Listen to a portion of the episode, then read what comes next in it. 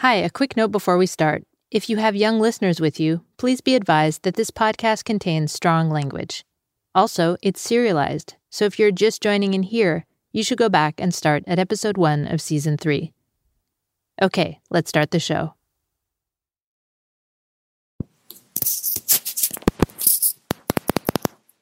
Hello? Oh, hello? Can you hear me? I can hear you. Can you hear me? Hey, Tally. How you doing? Hey, Jason. You sound really relaxed.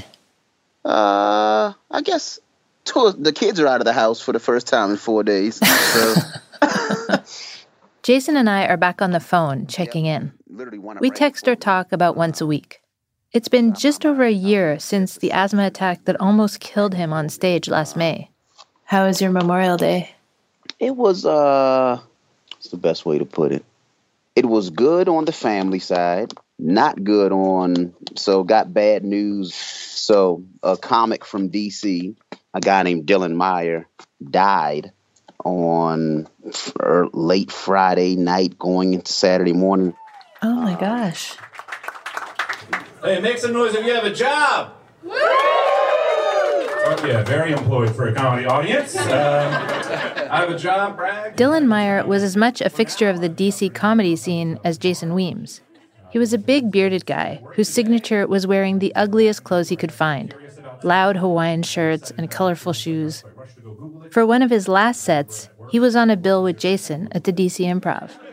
Since we've been following Jason, we caught it. Got very curious today. I Googled, how much does cocaine cost? Should have done that at work. Right after that, I Googled, how to talk to my coworker Steve about his cocaine problem. Now I look from the information that I've been given, there's still a lot of kind of speculation swirling around. Passed away from a cocaine overdose. Um, so kind of everybody, all the comics kind of in the area um, who knew him. The wind's kind of knocked out of everybody.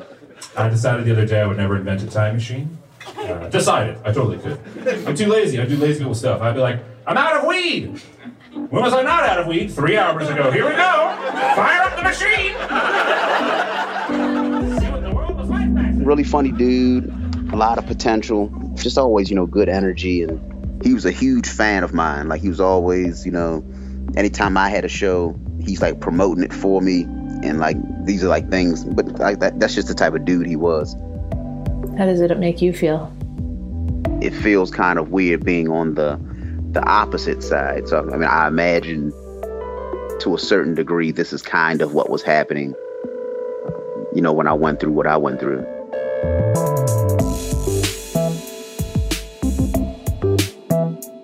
I'm Tally Abecassis, and this is First Day Back. This season is about Jason Weems, a comedian whose heart stopped for five minutes during his own performance, and he was saved by a woman in the audience. Jason isn't just trying to come back. He's working on a new one hour special that'll be staged a few months from now. He wants to use his death as a springboard to becoming the next big name in comedy. He's booked a major Baltimore venue, he's working tirelessly on his new material, and he's even invited his hero, Dave Chappelle. When Jason gets up on that stage for the special, we'll be there, recording Jason, his family, and his story to see how it all plays out.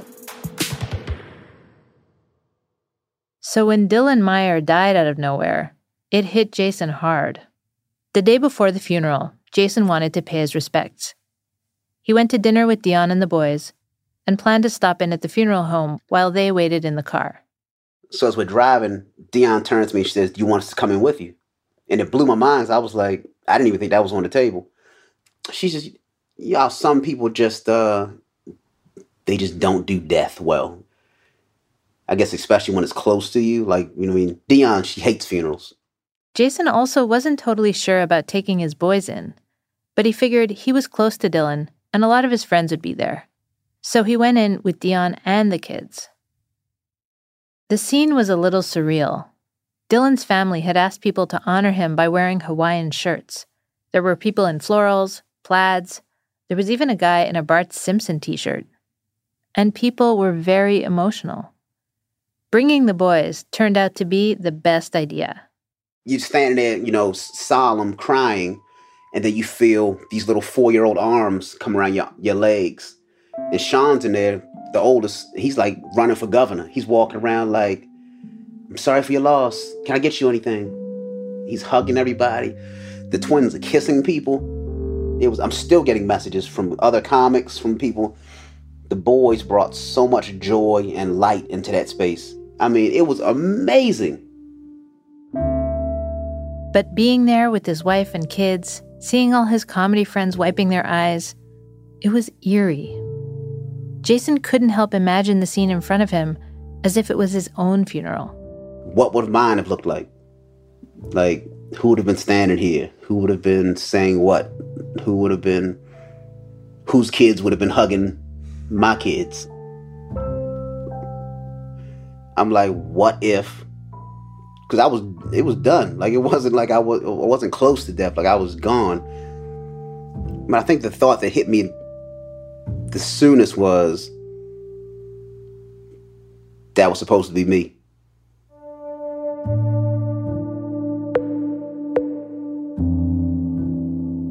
Jason eventually walked over to the side of the room where Dylan's casket was. He wanted to say a final goodbye. The room was set up for the funeral with rows of empty chairs. It felt foreboding almost. It was it was like cinematic. I was walking up this long thing towards his casket. No one's in there. It's huge cross. Um, it's kind of dark in there. The light's kind of like right on him. And I walk up and I kind of just stand there and and I'm mad. I'm just like, like what? The, what first thing I said to him was, "What the fuck, Dylan? Like, what the fuck?" And I know I have the show the next night. I told him I, I was like, I was like, I won't be here tomorrow. And I was like, but I have a show, and I was like, I promise you, I'm gonna. I was like, I'm gonna. A word is stronger than kill. Like I'm gonna do that for you.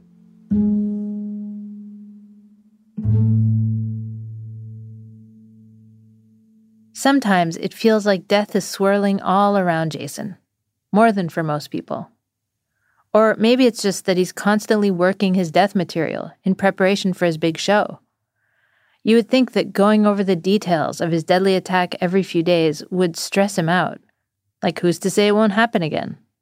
But Jason is pretty confident it was an isolated incident. The doctors in Philadelphia told Jason the attack was probably caused by the red wine he drank. At the bar that night, he had just one sip of red wine before he got on stage. Doctors said if he was allergic to sulfites, that might have caused a reaction in his body.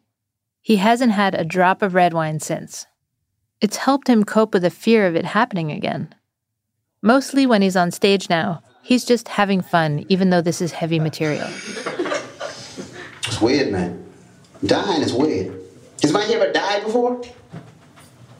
I died. Who the fuck was that? Who the fuck? He was just quiet. I died. really? Yep. Jason is back at ragtime outside of DC, workshopping his death set. He's doing a lot of riffing with the crowd tonight. When he threw out the question, Has anybody ever died? he was definitely not expecting a yes to come back. When the guy in the audience said, I died, every head whipped back in the dark to see who it was. You fucking with me. No, true How, story. how'd you die? He's a middle aged white guy with a friendly vibe. Jason is suddenly bonding with him. Usually, Jason's the one with the unbelievable story. Where they give you the so they they You stopped make this shit it. sound fun as fuck. God damn. Well, sometimes I feel like it's happening and I don't go to the hospital anymore. What? Sometimes you feel like you're dying. No, just you feel like a kind of like uh, a little rabbit in your chest. A rabbit. You feel a fucking hair in your chest. I got a little hair on my chest. Yeah. The crowd is shifting in their seats, and Jason is ready to turn the story back to his own death. He's getting to the part where he's lying on the floor of the comedy club in Philly, and nobody can reach Dion. When it happened, my phone was locked and no one knew how to get in touch with her. She was back in Baltimore. Then he puts his hand on his chest and takes this deep breath. Hold on. Hold on. I'm gonna puff this shit. Don't laugh. Jason reaches into his pocket and grabs his inhaler and takes a puff.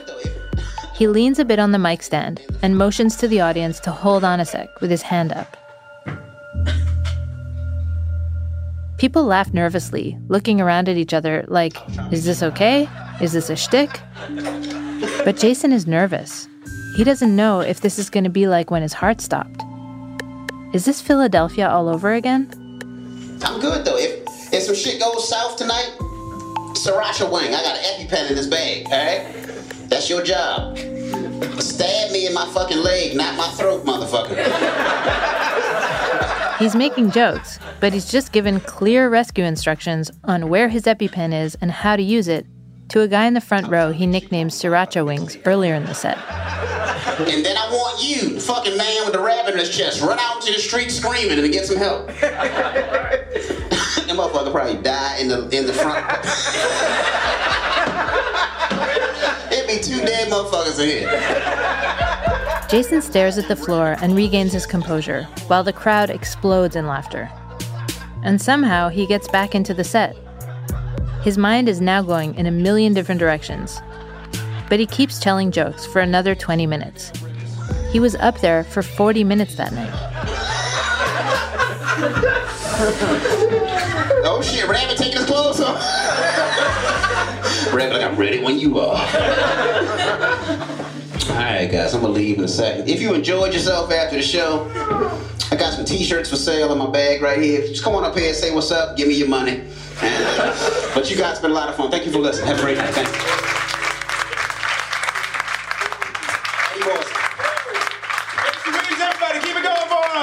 My producer Mark is in the audience recording this whole thing. He's anxious to talk to Jason, and after the show, gets in his car to see how he's doing. While you're on stage talking, you don't really get a chance to rest. Where if I was off stage, I would have puffed and sat quietly for a few minutes. But up there, you know, I, I puff it and I've got to go right back into the thought. So I didn't want to push it closer to to an hour and chance going into an attack from just kind of overexerting. Um, yeah, but it's always a little bit of fear there. Um, Yeah, I'm gonna puff this. Real yeah, yeah, no, no. Uh-huh. Yeah, do what you have to do. Okay. Jason's breathing still isn't right. He's trying to get it back under control and make sure it doesn't spiral. So he takes another puff of his rescue inhaler. If you need to go home or like you're not up to it, just let me know. I'll go. Like, Jason holds his breath, keeping in the medicine. But his chest is still pulling. I literally, I don't know. I'm not sure how I sound into the mic now, but because when you're talking about something, I'm not sure if it's one of those things that you bring that kind of energy to you. But yeah, I felt it, felt it coming in, and I was like, "Oh shit, this is the worst fucking time."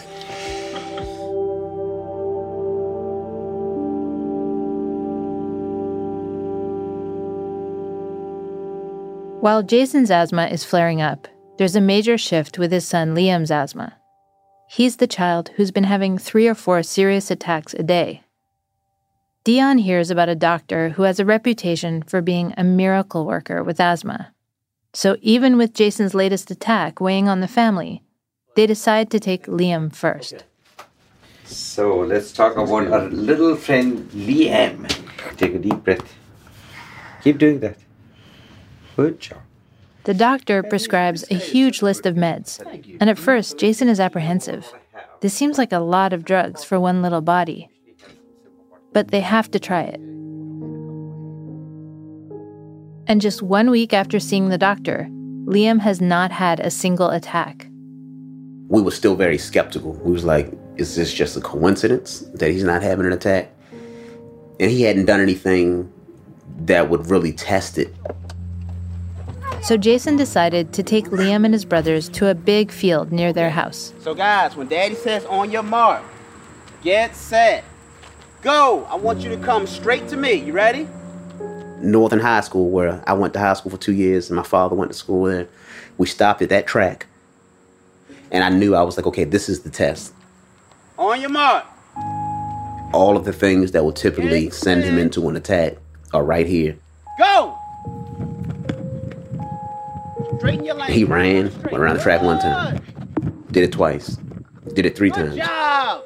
Everybody stayed in there. ran through the grass. Keep going, Liam. Congratulations. Keep going. So when I saw that, I was like, wow. Wow. He didn't realize what was happening. Come here for a second, Liam. Come here. Come here. Come here. Come here. Stop. That. Everybody stop. Come here. Do you know that you just ran around that entire high school track and didn't have an asthma attack? You're not even coughing. You know how amazing that is? I should not eat all the food. Yeah. But look at you, look at you. You're not even breathing hard. Give me five, man. That's awesome. How's that feel? I really bigged it up and high fived him and picked him up and really made him feel how special and big that moment was. And I saw something change in his, you know, like I almost saw like the light bulb go off. Like he felt like, okay, like now the world is open to me. I remember being Liam. I remember I was always separated and disconnected. But I also know the feeling of I remember when my asthma started to get a little bit better. Like, it's that feeling of when you're stuck in traffic for like an hour and it's just stop and go, stop and go. And then finally you get past the accident. Can everybody say yay, Liam? Because no asthma attacks? Yay, Liam! Yay, Liam. Yay, Liam. Yay, Liam. No asthma attacks. And you get that first stretch of open road and it's that feeling. It's like, ah. This one doctor's appointment has been a game changer for Jason and Dion. But at the appointment, Jason was so focused on Liam's asthma that he barely got to tell the doctor about his own severe attacks. He probably should have.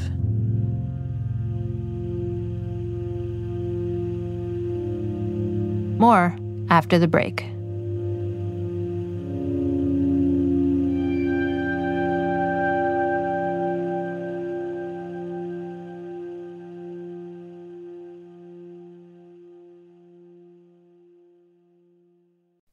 There are so many podcasts out there. It can be hard to sort through the noise and find one you love. I want to recommend one of my favorites, Reveal, from the Center for Investigative Reporting and PRX. I listen to the show for its in depth reporting of important stories where often I've heard a bit about it, but I want to know what's really going on. For example, in their episode Silencing Science, Reveal exposed how officials at the National Park Service tried to censor a climate scientist, one who'd been hired to research 100 national parks and how climate change could cause future flooding. But after the Trump administration took over, the researcher was pressured to delete references to humans causing climate change. Facts matter, today more than ever. Every week, Reveal digs super deep to uncover corruption, deception, malfeasance, inequality, and year after year, Reveal wins many of the biggest awards in journalism, and the sound is transportive. For some of the best reporting out there, check out Reveal on iTunes, Radio Public, or anywhere you get your podcasts. Learn more at revealnews.org.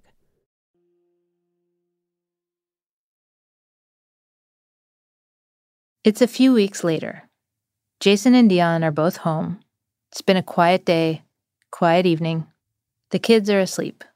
Must have been about midnight, and I'm about to go lay down and start feeling this tightness in the chest. So I'm like, all right, take a puff of my rescue inhaler, and doesn't feel like it's doing much. Dion's in the bed doing some work on the phone, and I plug my nebulizer up, and I sit on the edge of the bed and start taking the treatment.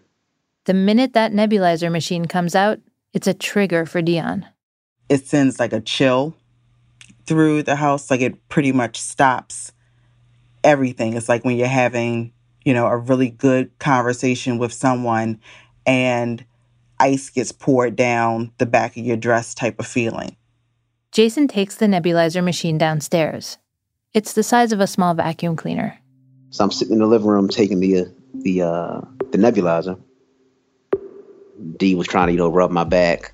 Um, I could feel my back muscles like like almost becoming like rocks. And so I turned to her and I said, "Look, don't freak out. I'm having an asthma attack." Obviously, she looks concerned. I'm trying not to go too far down that wormhole mentally because I mean, anytime I start to have an attack now, it always it, it just goes straight to death. Was a real struggle to kind of pull the air in and get it back out. Then I was I just went into a mode of I'm taking every bit of asthma medication I have in this house.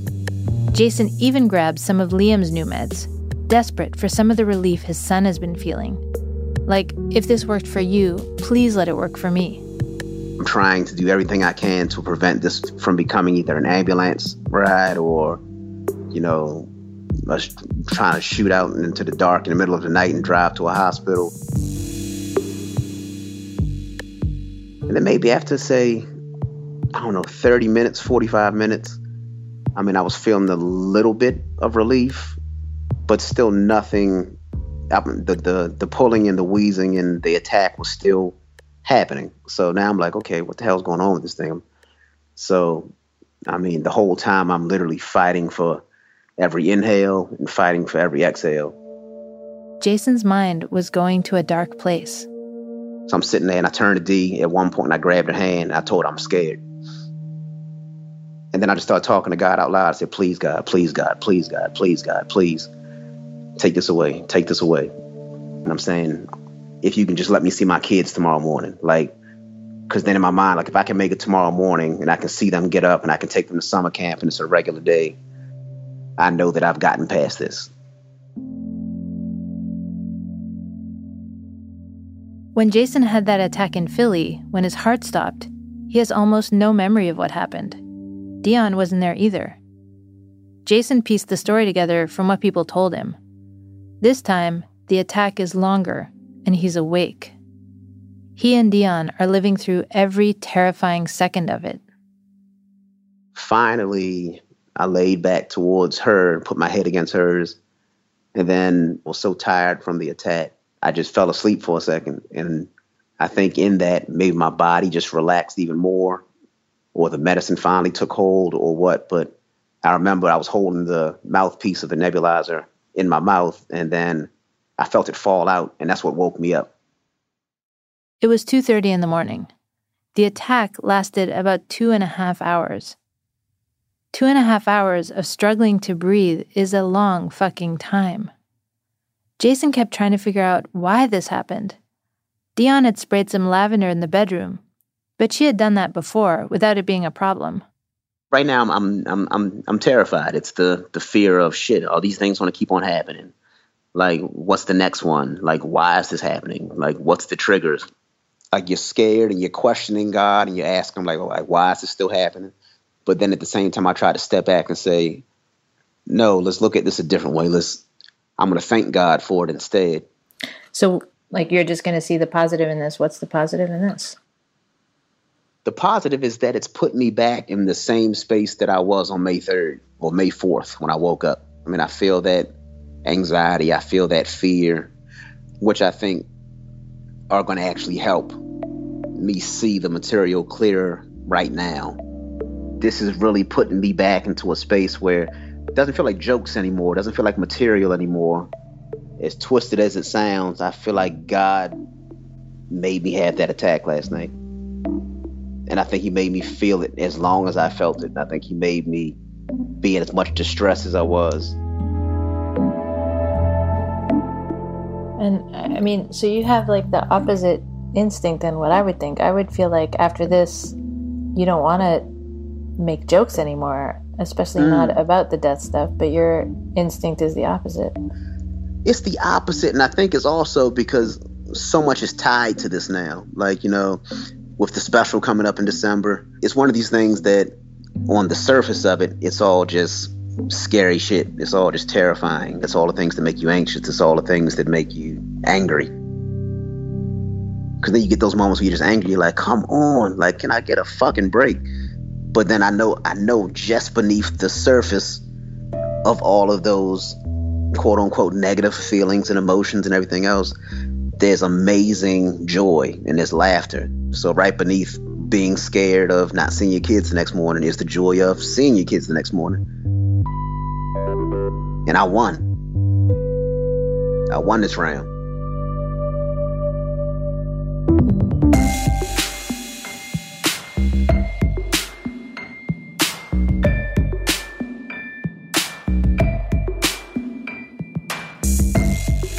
Next time on First Day Back. Hey Tally, good morning. It is 5:35 in the morning. It is November 2nd, which means it is 29 days until unknown. And I just woke up with a pit in my stomach and like my chest and knots. Just that feeling of I don't know, I just had this picture in my head of like just people sitting there not laughing.